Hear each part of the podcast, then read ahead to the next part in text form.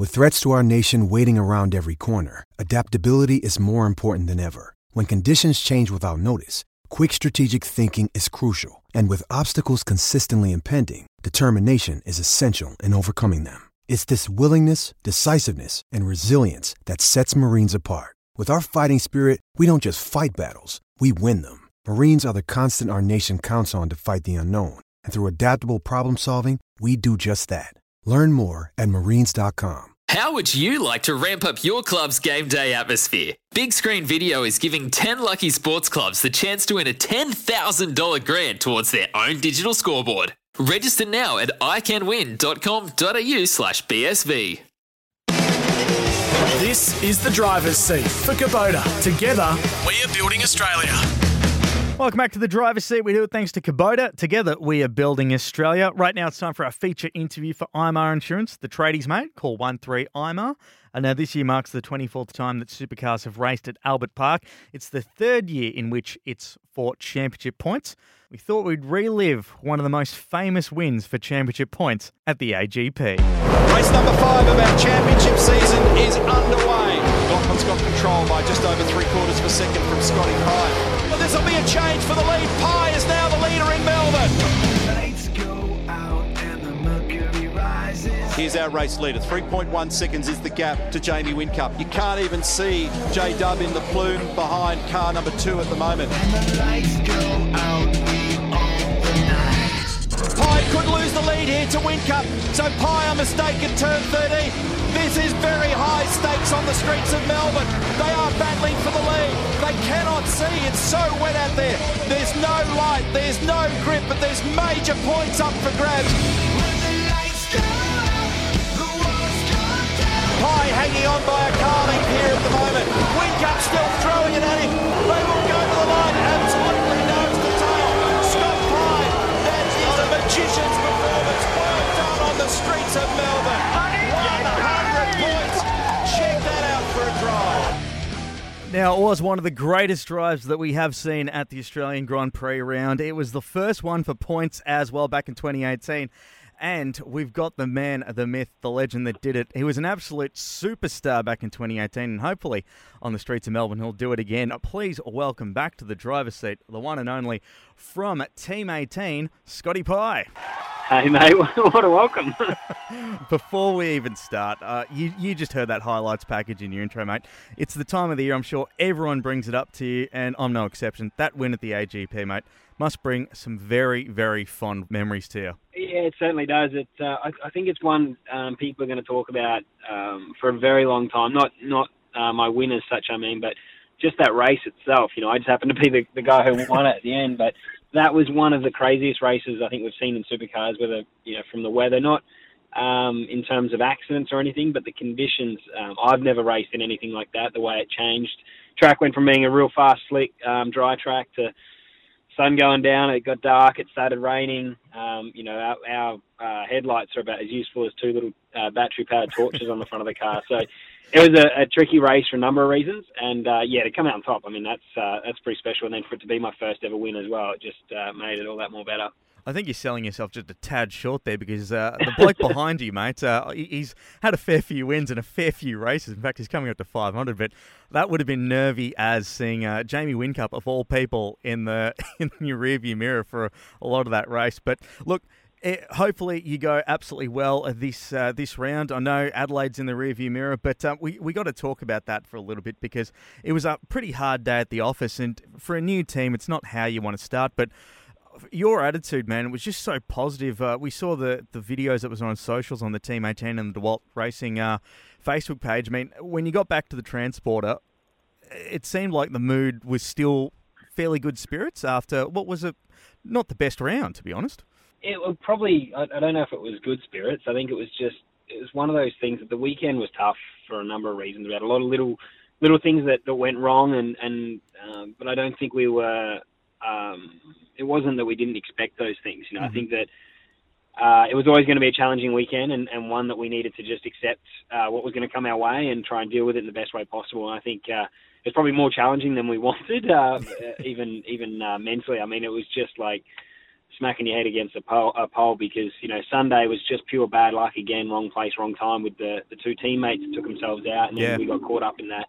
Um, so you know there were circumstances that we couldn't control. The suspension failure as well; it's not our component, um, and uh, and a few things have changed this year, obviously with the control parts that I think contributed to it. So it wasn't again something we could see or or change. So. I mean, I look at those things and just uh, that you have to accept them, and there's no point um, letting them affect uh, the next day. You got to try and um, get up the next day as if it's the first and uh, and bounce back. So you know that's what we've done since Adelaide. We've we've debriefed and chatted about what we could have done differently, done better, and um, hopefully come this weekend we can bounce back and, and get a really solid result. You mentioned the uh, the shocks there. Obviously, it's sort of leveled the playing field just a little bit.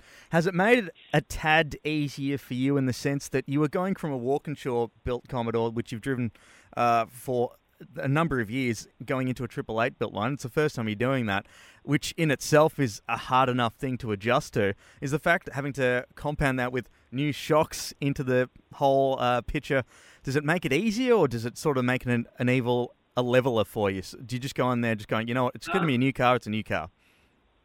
Yeah, I, pretty much. I mean, I, I went in with an open mind, and uh, yeah, I'm just trying to adapt to what we've got. Every time you go to a circuit, you go with a different setup anyway, so the cars are never never exactly the same. And if they are, then you're going to be left behind. So um, it's a new season. I know there's going to be some growing pains um, internally with the team, which um, is fine because the um, the the plan is not to have success today, but tomorrow. So for us, we we keep that mentality and make sure that we do a better job every time we go on track. And then uh, by the end of the season is when we really want to be kicking our goals and um, and then come out next year real strong. So I didn't I didn't underestimate the challenge of switching um, cars, but at the same time, it's kind of uh, I feel really confident about about the the car I'm in now, about the team that's around me, and a lot more um, confident than I was in the package I had last year. And that's obviously why I've decided to make the move. I think that um, you know I was I was there long enough to see the lay of the land, and, and I feel like I've I've made a, a really good decision, and it's one that might not come to fruition instantly, but it's certainly going to in the future.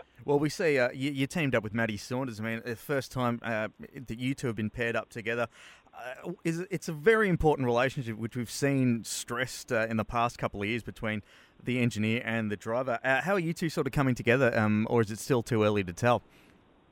No, really well. I mean, I've un- unfortunately I've had um, plenty of uh, times where I've had to meet new engineers. I mean, I don't think uh, Walkinshaw was really the only time I had the same engineer um, for a couple of years. But then in the last year, I think we changed engineers three times Yep. um, at that team. So it was a, a really tough, tough um, last 12 months there with engineering.